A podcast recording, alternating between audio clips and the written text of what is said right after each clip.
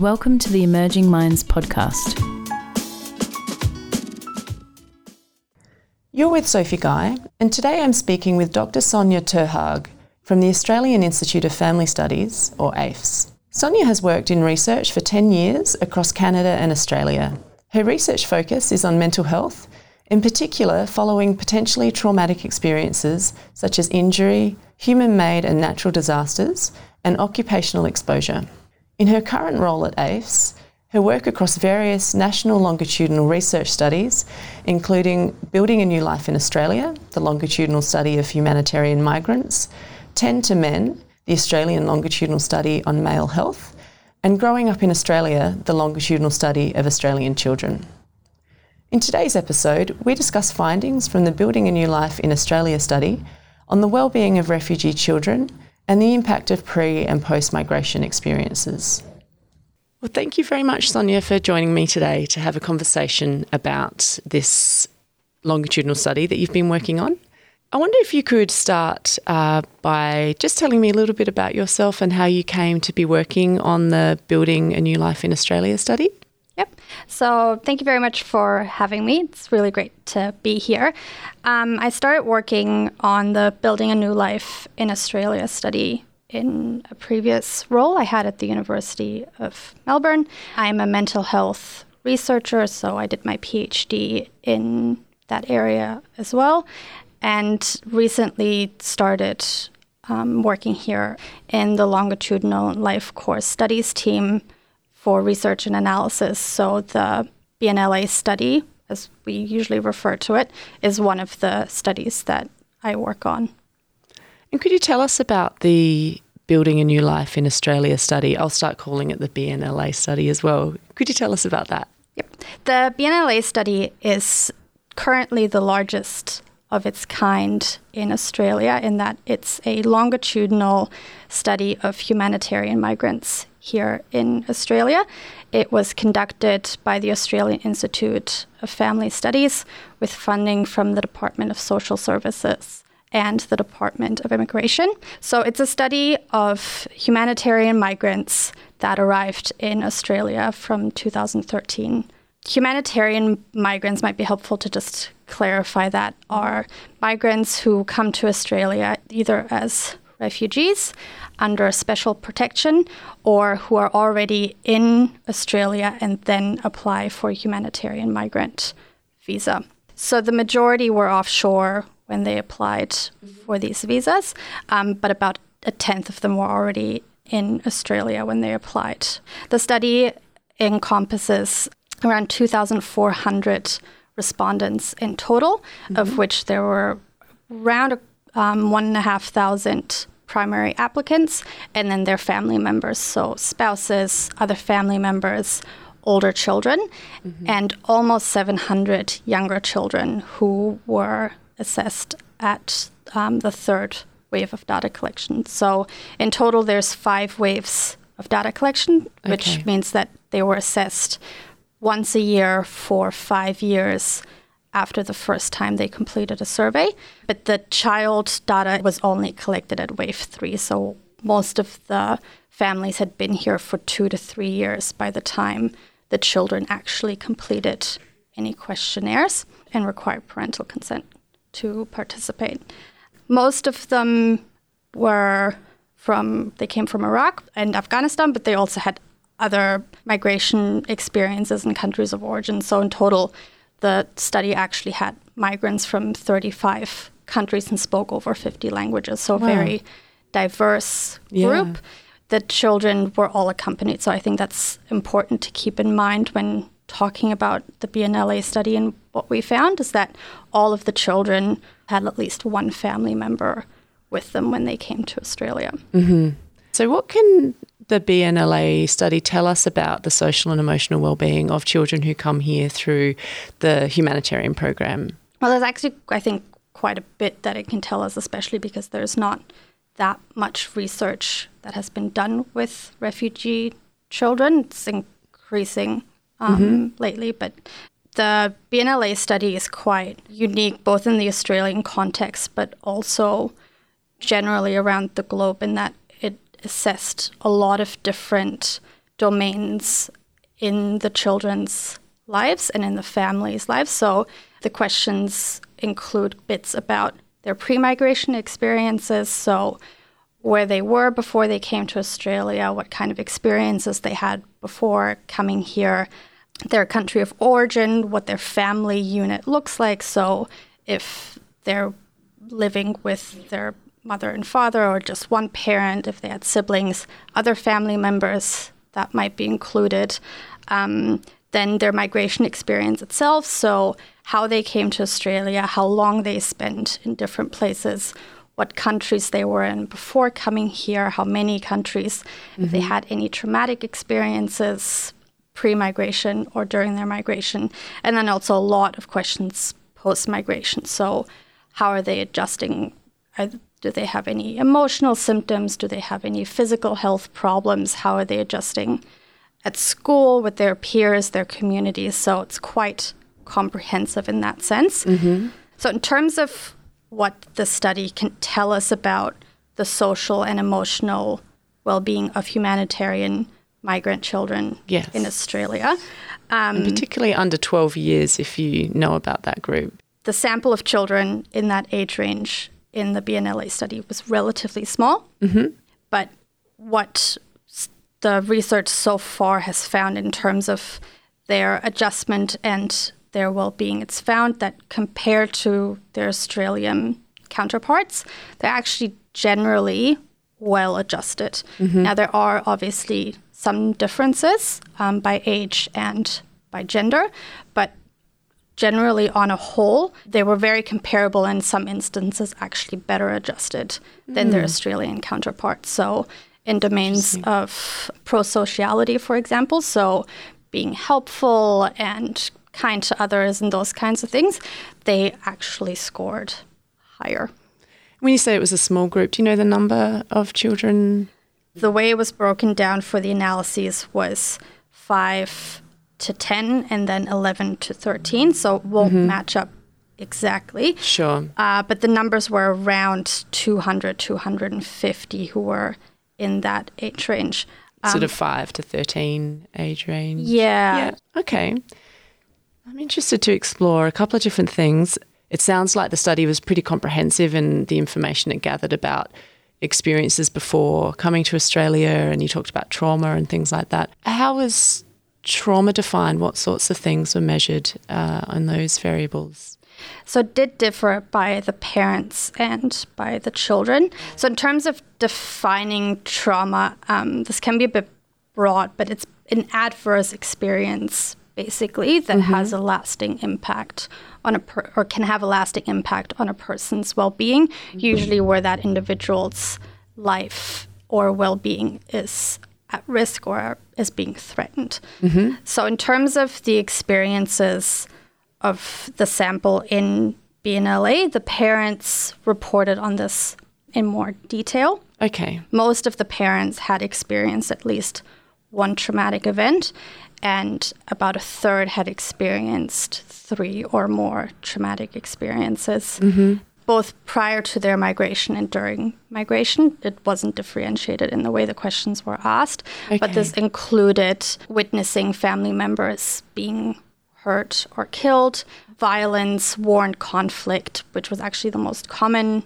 traumatic experience. Mm-hmm. Um, a small subset had experienced torture. Mm-hmm. Um, for the children, it was a little bit different. The children were just asked whether they had experienced something traumatic, but mm-hmm. no specifics about what that was, and if they had experienced anything where they felt their life was at threat or they mm-hmm. felt um, like there was threat of injury. And parents and children um, reported on that, but not about specifics of what that entailed. And what proportion of children said that they'd experienced a traumatic event? So it was very comparable the parent and the child report of this, about like just over 20%, so 22% of children said that they had been exposed to something traumatic, mm-hmm. um, although again, it wasn't clear when that was. Mm-hmm. Um, and 19% had reported that at any point in time their safety or life had been threatened. With the child self report, it's important to keep in mind that this primarily pertains to the older children because the younger children actually weren't asked those questions. So that 11 to 17 year olds were asked about their traumatic experiences. Sure. What has been invest- investigated a bit more using the BNLA data is the experiences of parents and how that impacts the children's mental health. So that mm-hmm. includes the parents' mental health and well being, the parents' traumatic experiences, and how that impacts their parenting behavior and the family, family unit as a whole. So there have been a few papers published using the BNLA child data in particular that have looked at this. Okay. And for example, some of the researchers found that parents with PTSD mm-hmm. were more likely to use hostile parenting styles, which Okay. then affected the children's mental health, but also the parents' mental health had a direct impact on the child's mental health. So Okay. if parents had PTSD symptoms, the children's mental health and well-being was also lower. Um, parents who've experienced um, torture, their children are at greater risk of having mental health issues. And if the parents were experiencing prolonged grief, often in association with loss of a family member as part of the um, pre or migration experience. So this is sort of ongoing grief symptoms and um, behaviors that last for several weeks or months. The children of parents who experienced that also had lower mental health. Um, so I think it's a that's a important thing to highlight, given that they came here as, as families um, and they came here with their parents and siblings and sometimes other family members. That um, you can't just look at the children, but you have to consider them sort of in the context of their family. Yeah. Yeah. So you said parents' mental health had quite a direct effect on children's mental health, and then PTSD perhaps affected parenting.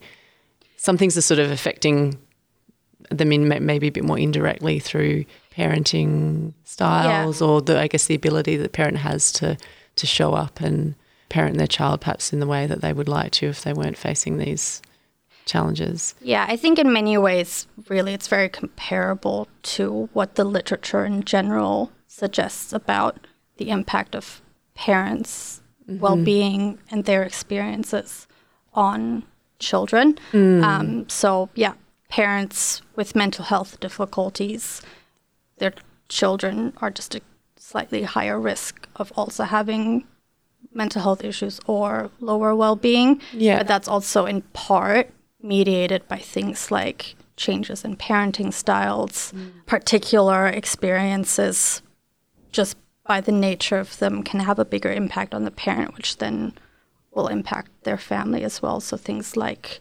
grief, torture, those kinds of things. Yeah. Okay. Yeah, I was interested in the results of the study that was published in BMC Medicine that indicated that boys from a refugee background, some measures and quite a few, they seem to have better social and emotional well-being than boys who grew up in Australia. Do you have any observations or um, ideas about why that might be? I think that's really hard to say without having tested it. Um, but I think it's important to keep both the gender differences, like you said, in mind, but also the age differences. So it was um, a few of the particular domains, like um, the pro-social behavior, the conduct problems, where there were some differences between boys and girls. Um, but as to why that might be, I th- it's a bit difficult to say. I think. Okay. You said that children started to be interviewed as part of the study, as part of wave three. So maybe you can't answer this, but I was wondering if we know anything about the social and emotional well-being of these children over time. It's a bit difficult to answer that, drawing on BNLA in particular, given that they were only asked at that one point in time.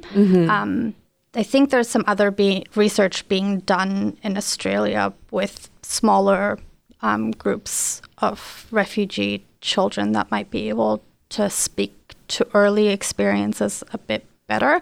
Um, but I think what's interesting with the Wave 3 data and sort of what's been done with that so far is that it looks like by the time these children have been here for a few years, so an average Wave 3 meant they'd been here for two to three years, most of them had adjusted relatively well, which I think indicates are comparable to their Australian born peers. Mm-hmm.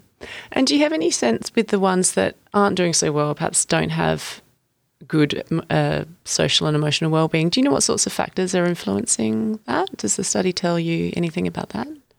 So I think that kind of comes back to what we talked about earlier in terms of there being age and gender differences. So it looks like in BNLA, for example, the older girls struggled a little bit more. So the 14 to 17 year old girls had slighter, slightly higher emotional symptoms than their Australian So, in terms of the factors associated with the well being overall, which includes the emotional, but also other things like their peer relationships Yeah. and everything. It was things like age and gender that Uh-huh. affected that. Like mentioned, the parenting style. So if there was more hostility in the parent-child relationship, that was usually associated with lower well-being, um, and then also school kind of mattered. So school mm-hmm. achievement and days absent from school were associated with the children's well-being. So if there if they were comparable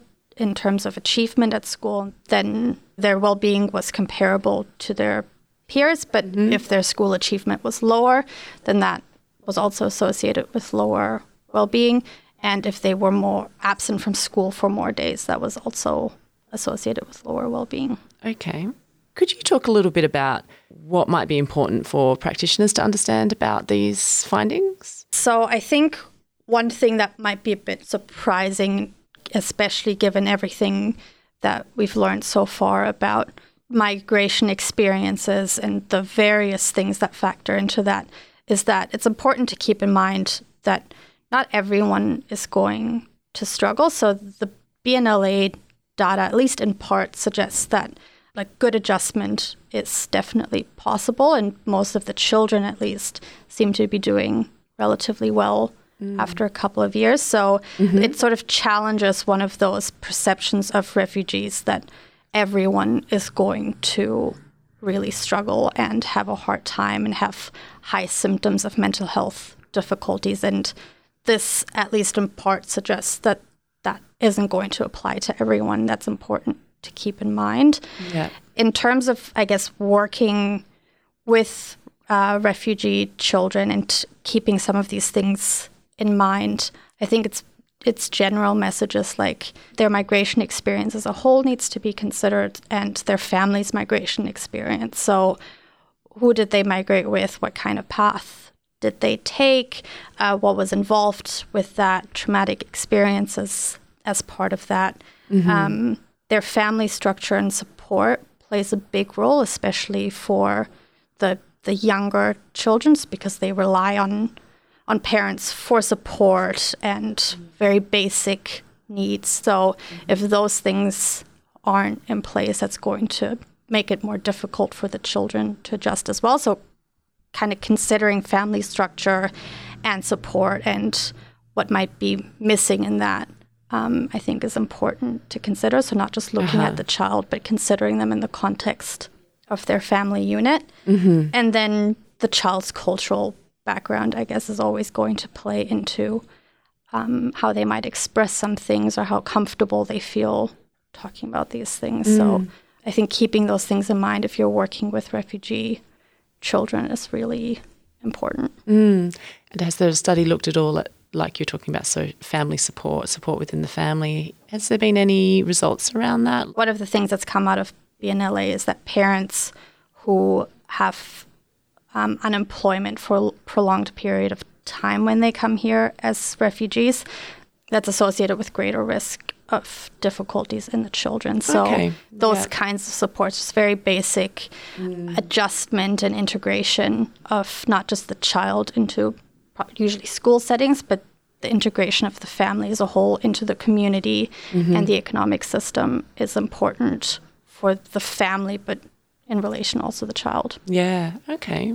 What about where the BNLA study might go next in looking at particularly children's well-being? Are you able to tell us anything about future research in that area? At this stage, I don't know. But in terms of future work from BNLA, obviously, you know, the more this data can get used and uh, to answer different questions and to help inform the the knowledge base in Australia around the well-being of this group and their children is encouraged and access to the data can be requested. Okay, Um, from researchers outside of the Australian Institute of Family Studies. Yeah, so the data is available through the Australian Dataverse. Mm-hmm. Um, so if people or if researchers want to access this data, um, they can request to Mm-hmm. do that. And yeah, I guess just the research that's already been done using this data has been really informative, and we're hoping that that will continue. Well, we might wrap it up and leave it there. And thank you very good. much for your time, Sonia. Really Thanks appreciate you having me. coming in to talk about it. Thanks. Thank you. Visit our website at www.emergingminds.com.au to access a range of resources to assist your practice. Brought to you by the National Workforce Centre for Child Mental Health, led by Emerging Minds, and delivered in partnership with the Australian Institute of Family Studies, the Australian National University, the Parenting Research Centre, and the Royal Australian College of General Practitioners. The National Workforce Centre for Child Mental Health is funded by the Australian Government Department of Health under the National Support for Child and Youth Mental Health program